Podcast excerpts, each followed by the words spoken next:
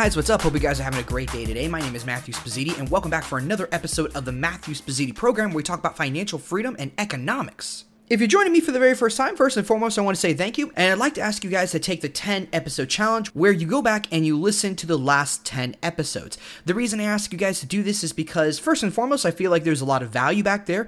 I feel like there's a lot of really great information for you guys that you would enjoy to hear. But on top of that, I might be referencing things in past episodes that you simply just aren't going to be aware of if you don't go back and listen to those episodes. So I think it's the best way to get the most value out of the show. So if you guys are new and you're loving the show so far, go back and listen to the last 10 episodes. And before we hop into the article, one more thing. If you guys are looking to get more from the show, get more out of the show, get more from me, and you're looking to help support the show, becoming a supporting patron is one of the best ways to do that. When you become a patron of the show, you get access to the Liberty Informant, which is an, kind of a second podcast that I'm doing. It's a kind of a, a premium pay to listen to podcast where I come in and I read articles from different economic, libertarian oriented publications, you know, like the Institute, the Foundation for Economic Education, the American Institute for Economic Research, and the Intellectual Takeout. And I record myself reading those for the purposes of turning them into audio files so that you guys can listen to them whenever you want.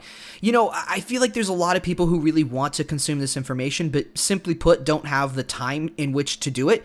And frankly, they don't have the time to sit down and read all these different articles. So I thought that if I could come in and I could read those articles, it would be a really, really great benefit to you guys because not only could you continue to consume this great, amazing content, but you guys would also be able to do it whenever you want, whether it's on your commute to work or coming back home, or maybe when you sit down to, you know, eat lunch or something of that nature. So uh, that's one of the reasons I'm doing. And another reason I'm doing this is because I do a lot of research and I do a lot of reading each and every single week.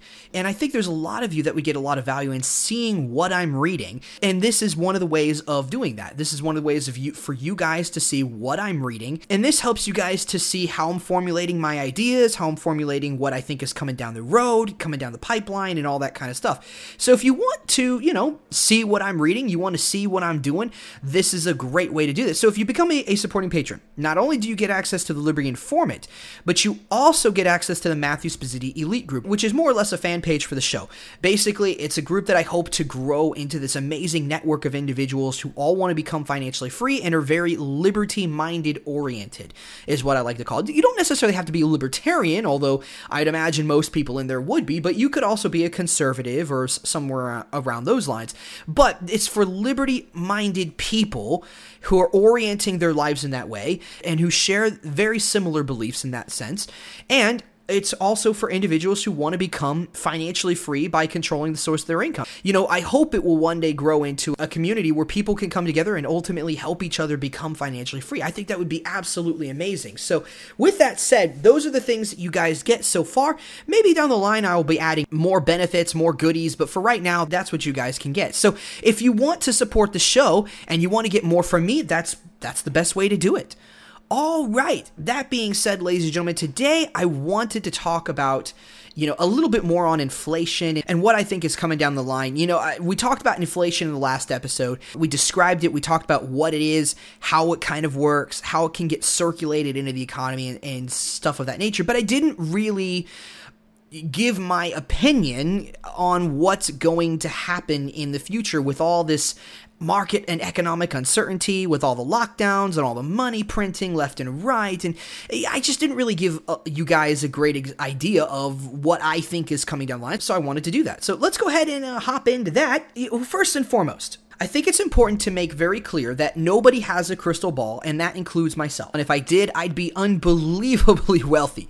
But unfortunately, nobody does. Uh, despite what many people will say, there's a lot of people out there who are giving guarantees, who are making very bold predictions. In the end, you need to understand nobody really knows what's going to happen. Nobody really understands what the future is going to look like. The most predictable thing about the future is how unpredictable it can be. So nobody knows 100% what's coming down the line. Now, we can use economics to get a good idea of what's coming down the pipeline and all that kind of stuff, but economics is very poor at timing the events and whatnot. But you can get a very, very good idea of predicting the future with economics, which is one of the reasons I love economics so much. It makes sense. I'm an aspiring forex trader and options trader, and you know, I'm I'm I love those things, and so being able to predict with some level of certainty what's coming down the line and, and what's coming in the future is highly valuable to me, and I think it's highly valuable to most people. It helps us to understand how we should direct our lives and what direction we should be pointing our lives in, and things of that nature. So it's it is a really really good idea to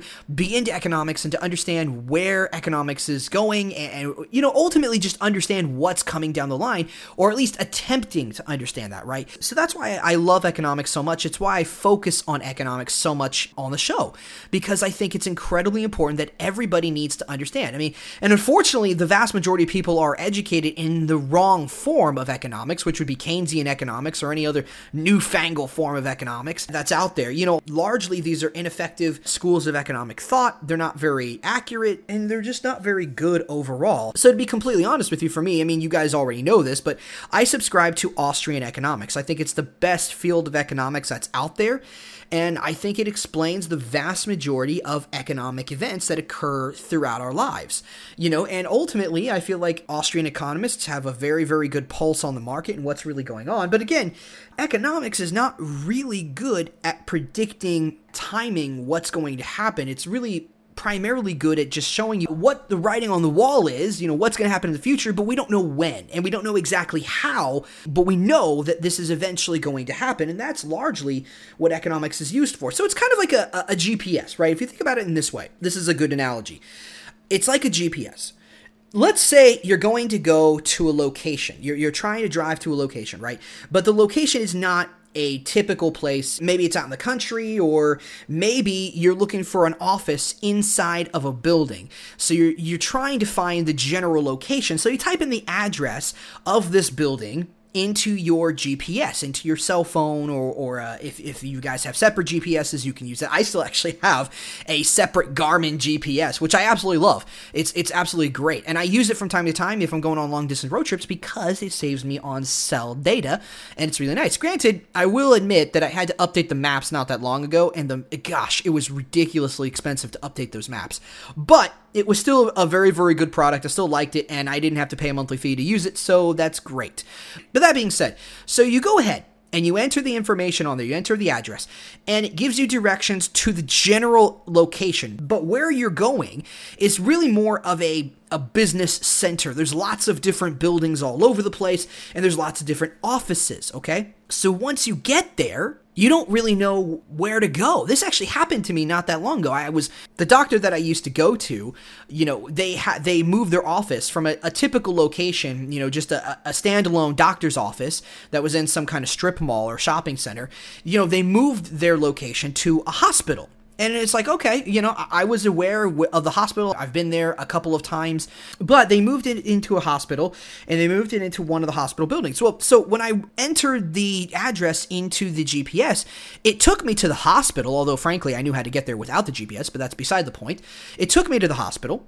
Okay. But once I got to the hospital, I had no idea which building it was in. I had no idea what floor it was on.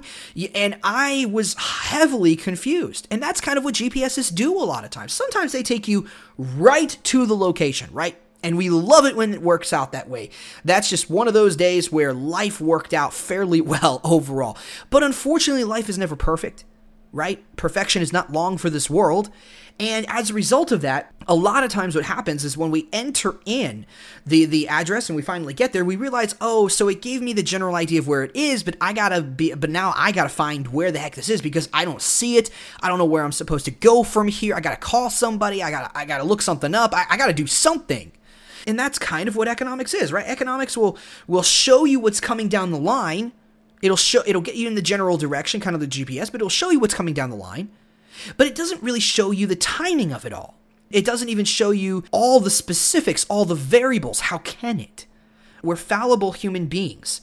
We're trying to understand the world around us with economics, but there's unfortunately the economies are so, so highly complicated that there is no one person, there is no one machine for that matter, that can accurately take into account every single variable that exists in an, in an economy. There just isn't, at least not right now. Now, maybe, I don't know, maybe technology will advance and we'll finally be able to have artificial intelligence that'll be able to account for absolutely everything, and the knowledge problem won't be a problem anymore with when it comes to central planning. It, I'll be completely honest, even if that is the case, even if that does happen, you will still have other issues, okay?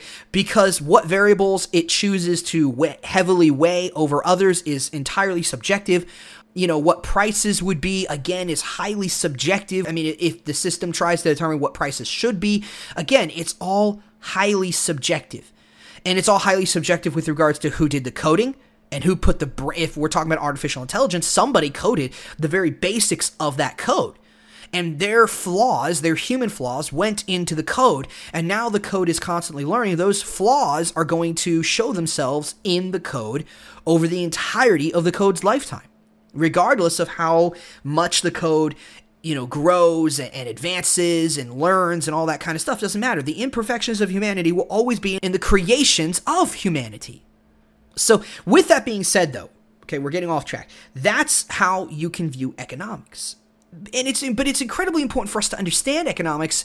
You know, some of you might throw your hands up and say, "Well, what, what what's the point?" Well, we should still try to because it's one it's only a measure, measuring stick that we have. But with that being said, okay, after, you know, that long explanation of nobody has a crystal ball, uh, you know, in a nutshell, here is what I think is coming down the line, okay? Personally, I am of the impression that right now we're not seeing a lot of monetary devaluation going on in the market. We're not seeing a lot of prices rise. So when I refer to monetary devaluation, I'm referring to prices rising, okay?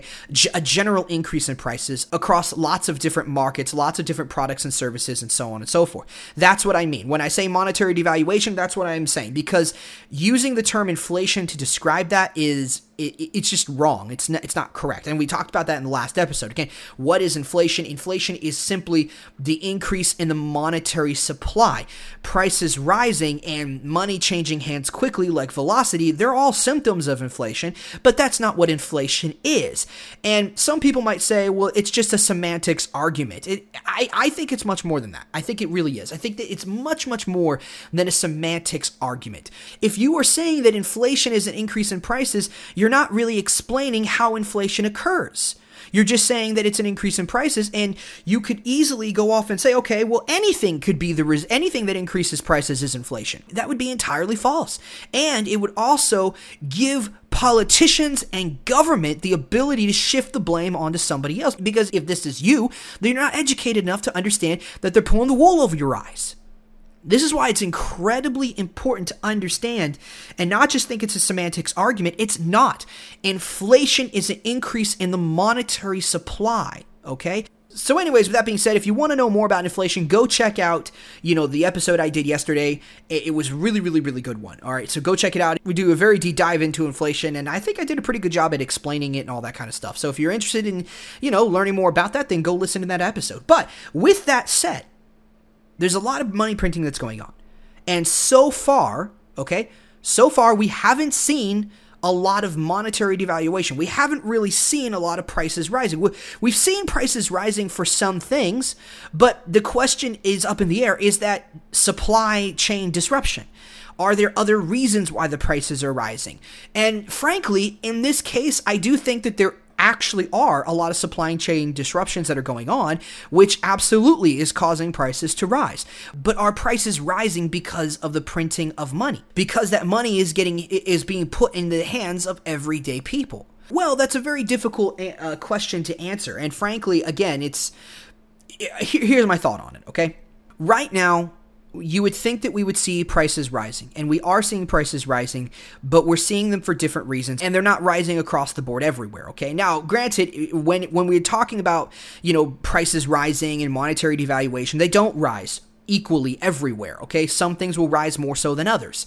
Some things will rise when others, maybe it rises, but it doesn't rise very much. So, but I think a lot of that is supply chain disruption. I think a lot of the, I don't necessarily believe that a lot of the prices that are rising currently is due to money printing quite just yet. Maybe some of it is, but I don't think that's the primary driver. Now, we won't really know until we get back to normal and see what happens. You know, if, if money printing continues to happen and it gets injected into everyday people's hands.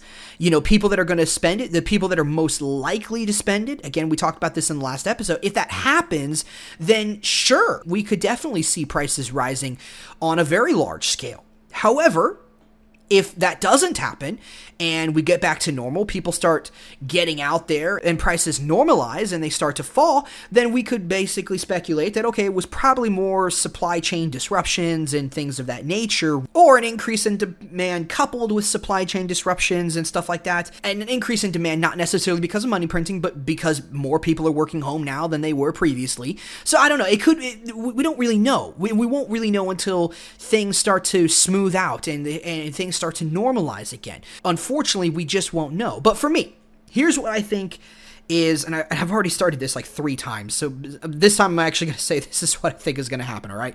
Here's what I think is going to happen officially.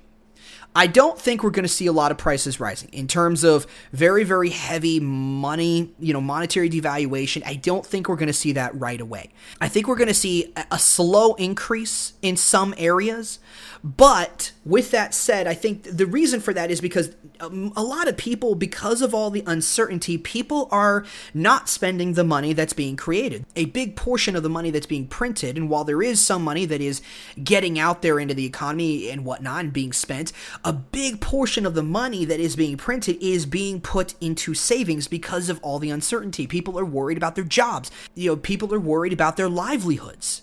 So, yeah, a lot of people are not actually spending that money and they're dumping it into their savings account. So I think that's why we, we we're not really seeing a massive increase in prices. I think that's why we're not really seeing a massive amount of monetary devaluation because once again, uh, what did we talk about in the last episode? We talked about how it does nothing to simply print the money out of thin air. You have to circulate it into the economy before you start seeing any effect whatsoever.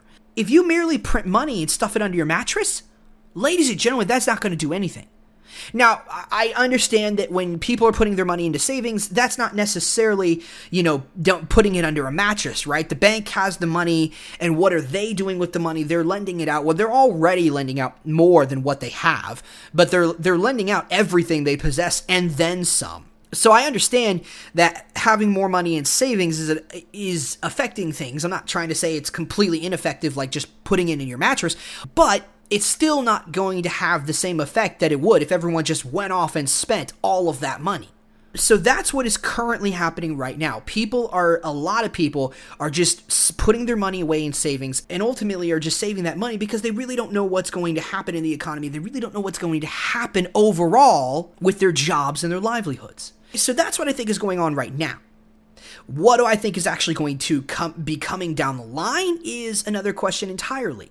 Kind of depends. It depends on a lot of things. But here's what I think I think what we're going to see is we're going to see prices rise gradually for a while. Okay, I don't think it's going to be this massive burst in prices. Okay, uh, price increases and whatnot, monetary devaluation. I think what we're going to see is sentiment's going to recover when it comes to the virus because every all the news media stations everywhere they're all going to start downplaying it. They're all going to start moving. They're moving in that direction already. And as vaccines come out, they're going to start to, the sentiment will recover even further with regards to the virus. As that continues to happen, you will see more people get out. You will see consumption tick up a bit more. Okay? But it's still not going to be what it was before because there's an underlying issue here the economy. Once we get past the whole virus, and the fear of it all and the lockdowns, the economy is the next thing that we have to contend with. Again, the economy hasn't been on a good a sound footing for quite some time and it's even worse now. So people are still going to probably be frugal, in my opinion. I think that people are still going to be frugal because of the uncertain economic situation. So I think that, you know, you're going to see consumption tick up a little bit, but not really a lot because, again, in uncertain times, economically speaking, you tend to see frugality increase. You tend to see people increase their savings and not really consume as much. They start to cut back their consumption. You know, you saw this in 2008. But then once things start to get back to normal and the economy starts to recover, or at least people start to feel like the economy is recovering, that's when I believe you're going to start seeing prices rising. Now, I'm not going to say it's hyperinflation, okay? That's not what I mean when I say, you know, you're going to start to see prices rising, but it's going to be more noticeable, okay? So that's my opinion. You're going to start to see sentiment recover with regards to the virus, but you're not going to see a massive increase in prices because of the economy. And then once the economy starts to recover, or at least people feel like the economy is recovering, then you're going to start to see prices start to rise. You're going to see consumption start to get back to fully recovering. And you're going to start to see prices rise m- more so around that time. So that's my prediction. Now, again, that's what I think is going to happen. Until I see different data to suggest otherwise, that's what I think is going to occur. But there's lots of things that could that could happen between now and then because we don't really know when then is. Like, we don't really.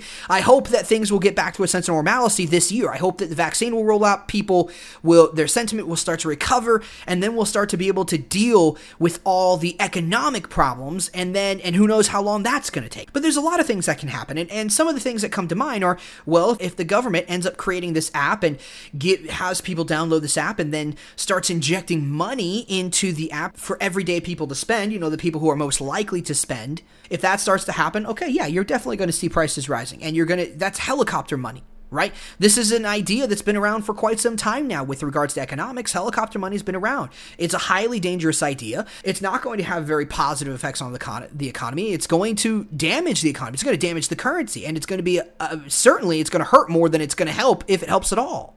So that would be something that if they do that, that would definitely be something that would change my opinion. You know, another thing that could change my opinion is uh, savings rates. If savings rates continue to increase even after the virus sentiment recovers, that would ma- lead me to wonder is there going to be a longer trend with regards to frugality? And if there is going to be a longer trend with regards to frugality, and that would be very difficult to judge, mind you. I don't know if I'd be able to judge that or anyone would be able to judge that at all, but, you know, perfectly at least. But if frugality continues to increase and the generations are truly scarred, where, you know, they start adopting frugality like the generation of the Great Depression, again, if, if that is a long term trend that's here to stay, then I, I think that you won't see prices rise a lot. I think you'll start to see the slow stuff. So there are things that can change in the coming future to change my opinion. But for right now, I still think you'll see a gradual increase, but nothing huge. And you won't see anything until the economy starts to recover. So, anyways, that's my opinion. That's what I think is going to happen. But here's another question. Okay, we're coming to the end of the episode, and we've been talking about what is going to happen, you know, with inflation and whatnot, and and all that kind of stuff. But you know, what can you do about it, right? If you're worried about inflation, I think it should be at the back of everybody's mind. I, I really do. And if, if you are worried about all of that, if you are worried about inflation at all, then, and you're worried about monetary devaluation and all that kind of stuff, then what can you do, right? What, what can we do as liberty oriented people to protect the money that we have spent blood, sweat, and tears to earn? There's a number of things you can do. You can, for instance, buy gold and silver right? That's the classic advice that a lot of people will give, which, by the way, this is not financial advice. I don't know your financial situation. I'm not giving you financial advice. I'm just saying these are options that you have available to you. These are things that I'm considering. Some of these things are things that I'm actually doing. But uh, it's not financial advice, right? I'm not a licensed individual, so I'm, I'm, not giving financial advice in that sense. And if you want financial advice uh, per, you know, legal disclaimer, go go consult someone who is licensed. Anyways, there's your legal disclaimer. But with that said, though, you know, buying gold and silver is is a way, is a hedge against inflation. While gold and silver can be used for investing, it can be used for trading, it also can very easily be used as a hedge against inflation. Now, it's not a perfect hedge against inflation, but it is it is a hedge. It's kind of like real estate. Real estate, gold and silver, they don't all rise perfectly with inflation, but they do because again, inflation doesn't increase everywhere all with the same intensity, right? That just doesn't happen. So, you know, and they're not perfect hedges, but they are good hedges. They tend to rise in value with inflation. Over time, they tend to rise in value. So you can put your money in those. Cryptocurrencies is another is another asset that I think you could put your money into as well. You know, I think you need to be very careful with which cryptocurrencies that you choose and, and things on that line, but it's another option that you can do. So with that being said, all those ideas are great. But in my opinion, there are better methods out there for trying to reduce your risk when it comes to you know prices rising and things of that nature when it comes to inflation and monetary devaluation and, and, and all of that. And that would be controlling the source of your income. Ladies and gentlemen i know I, I hope i don't sound like a broken record when i say this. I know i say this all the time on the show but I think it's probably one of the best things that you can do to reduce risk with regards to monetary devaluation and the like. I really do. And here's my reasoning for it. If you control the source of your income and you have a product or service that you are selling, as life becomes more expensive, you can raise your prices. And you can also create new courses and new products to sell as well, thereby increasing your cash flow. When you control the brand and you control your income and you control the company, you can control pricing, you can control what products or services you're offering. You have a lot more control over all of that. You see, the method that I'm talking about here is the method of attracting the printed money you know you you come at it and you instead of looking at inflation and monetary devaluation as a negative thing as woe is me you come at it and you start to actually look at it and say look there's a lot of money that just was created and it, it's all being injected into the economy and there's people that are going to spend it. So you know what i'm going to do? I'm going to create a product and service that people are going to buy and therefore that money printing some of that money printing will fall into my hands. Some of that new money will fall into my hands and I will be better enriched as a result of it. And the better you are at doing this, and the more, the more money you can accumulate in this way, the better off you're going to be when it comes to, you know, trying to reduce your risk for inflation. You see, we actually kind of touched on this in the last episode that we did right? What did I say? I said that it wouldn't really matter. You know, wealth inequality is going to continue no matter how much money you print and no matter how much money you redistribute from one group to the other because the people that are most likely to spend the money are always going to spend the money. Right? And if they spend the money, they're going to spend every dime that you give them. And as a result, every dime that you give them goes right back into the hands of the rich and the wealthy. It's a vicious cycle, but that's the truth. So it doesn't matter how much money is being printed. So, if you're looking at it from that perspective, you can arguably say that it doesn't really matter how much money is being printed. It matters who is successful at getting the money. Rich and wealthy people who have businesses that produce products and services that we all buy, they're very good at attracting the money.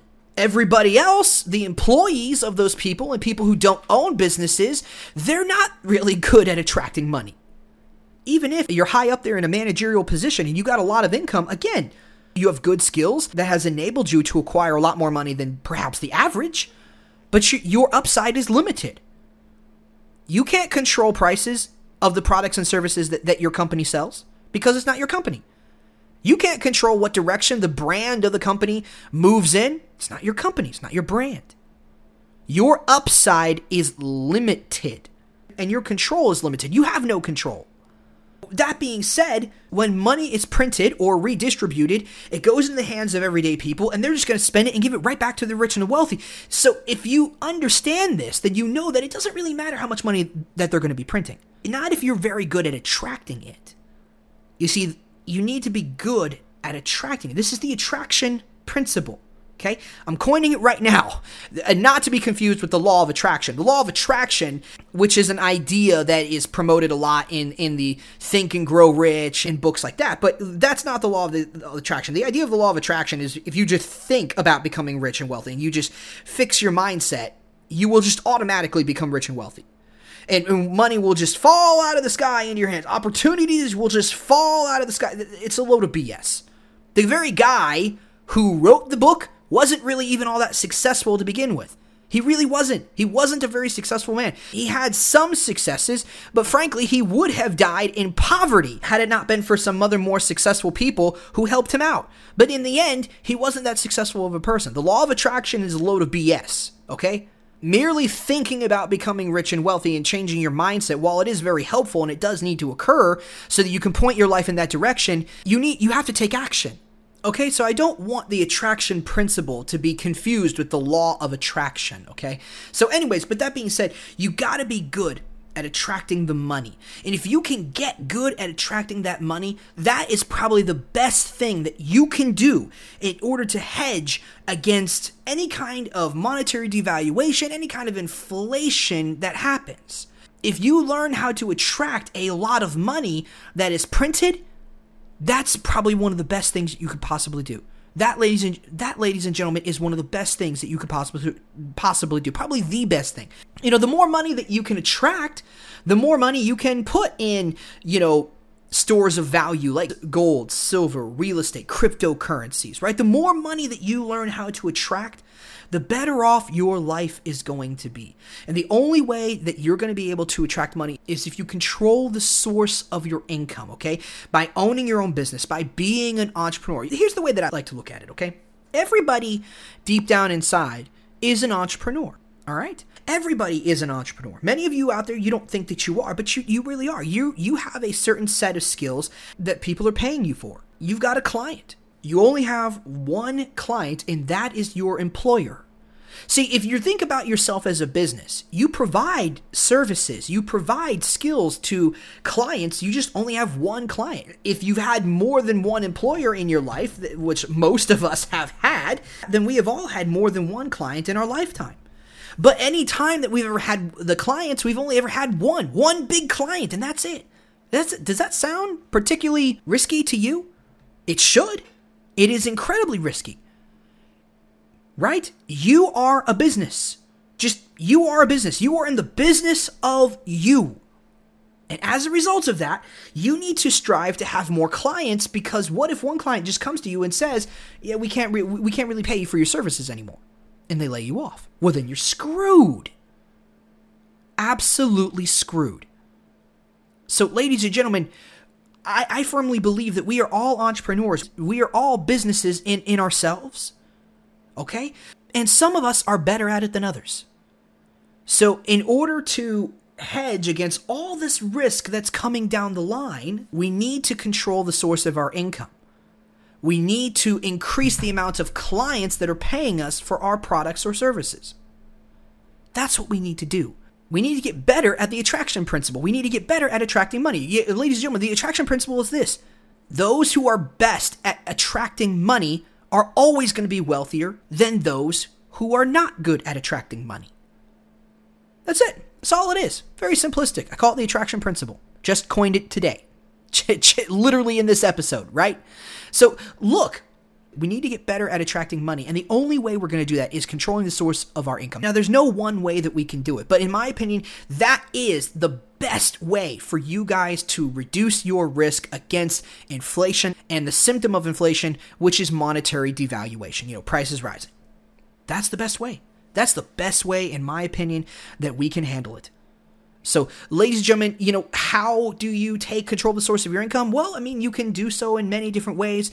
You can engage in trading and investing. You can engage in selling products or your services to other people. Maybe you become a contract worker and you sell your skills to to other clients.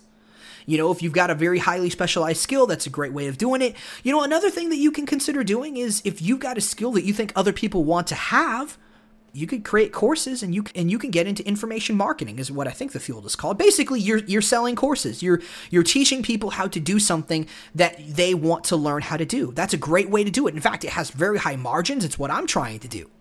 Right? It's got very very high margins. I mean, ladies and gentlemen, right now I'm just doing the podcast, but I'm also working on my trading. When I finally am a consistently profitable trader, I intend to teach others how to trade. I intend to have a live trading room where you guys can come in and watch me trade live every single week. I intend to produce trading courses that you guys can buy. You know, I've even thought of having a signal service where every time I take a trade, I send you the signal via email or text message or whatever. And you guys can also choose to follow my trades as well if you so desire. That would be another subscription service. You know, I mean, on top of that, you know, I also have a huge desire to teach economics. So uh, one day I plan to produce a course in Austrian economics.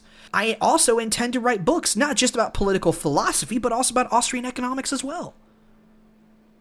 It's really, really great.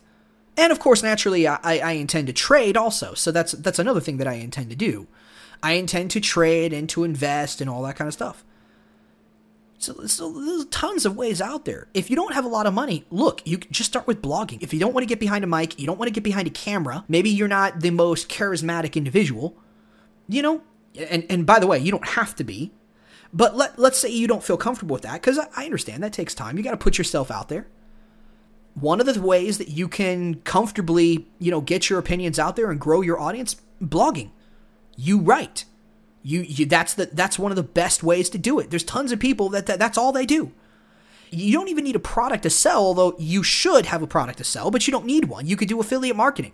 If you're using products and services that you really, really love, if those companies have affiliate programs, you could easily do that. And you can just post the, the link of the affiliate program in the article. And look, all of this is free. Uh, you could do all of this for free. You can effectively do this on medium.com, there's blog, there's blogspot.com. There's a whole host of companies that are out there and, and, those are just the two big major ones. I think there's a lot of alternatives as well that you could easily use to have a free website and, and to ultimately post your blog. You can have free websites as well if, if you're interested in, you know, doing uh, page builders or website builders and stuff. I mean, there's Weebly.com, there's Wix. You could do a lot of stuff that, that as well. And a lot of times they will offer free services. So you can you could create a website for free in that way as well. But look, there's a lot of ways that you guys can become financially free.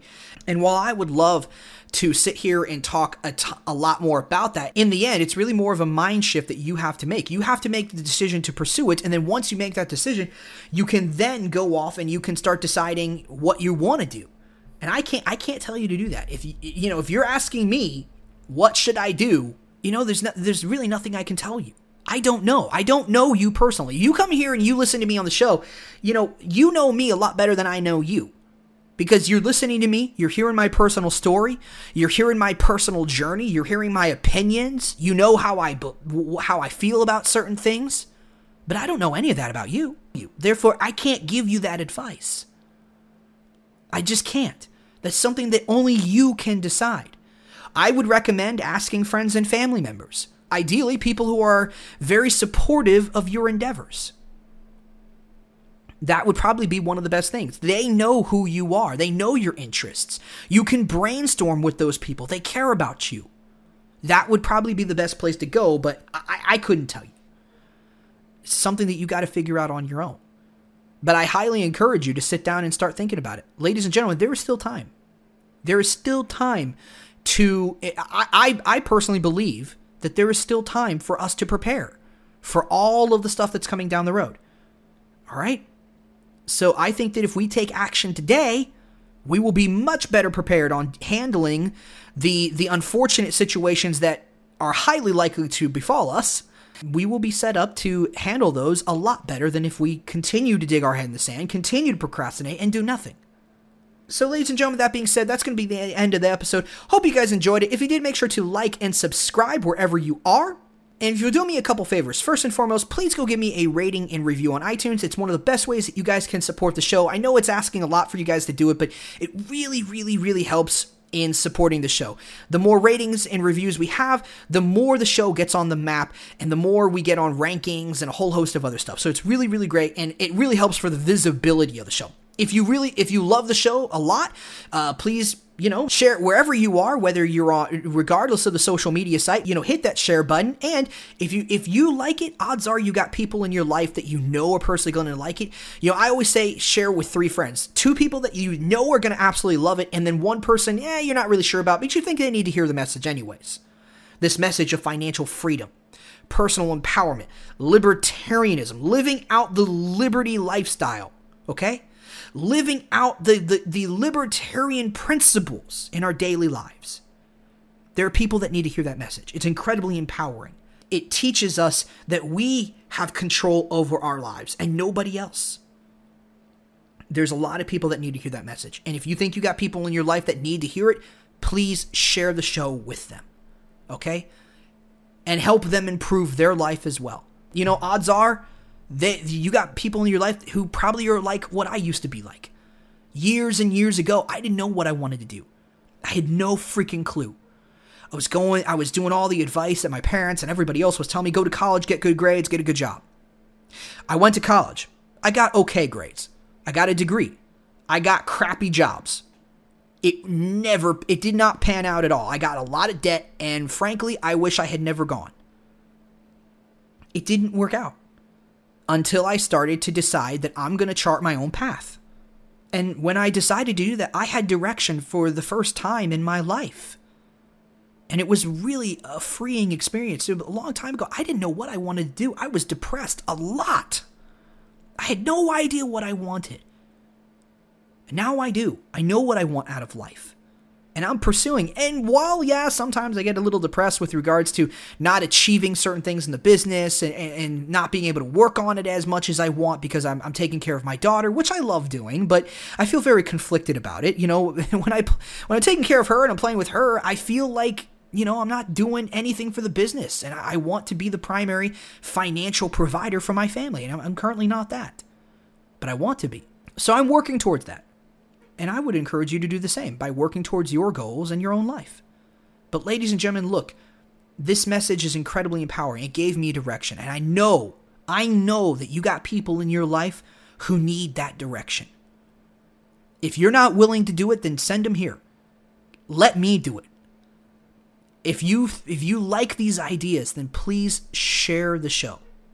And you know, last but not least, if you're loving this show and you want to support me financially and doing this and, and coming in here every single week and providing you guys this value, if you guys are getting a lot of value out of it, then hey, consider becoming a patron of the show.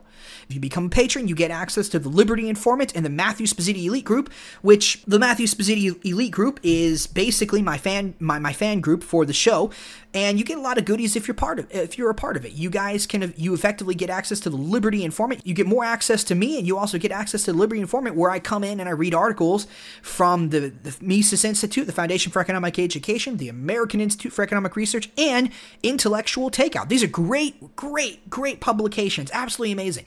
And there's a lot of people who, who would love to read this more often, but simply don't have the time. So I come in, I turn them into audio files by reading them into this mic, and you guys get to listen to them whenever you want. And you also get the added bonus of seeing what I'm reading on a weekly basis. So if you guys you guys like me, you want to know where I'm getting my information from, so that's a great way to do it. And you also get to support the show all at the same time. So, ladies and gentlemen, with that said, if you'll do all that stuff for me, I'll see you guys in the next episode. As always, know the risks, plan accordingly, and have a great day.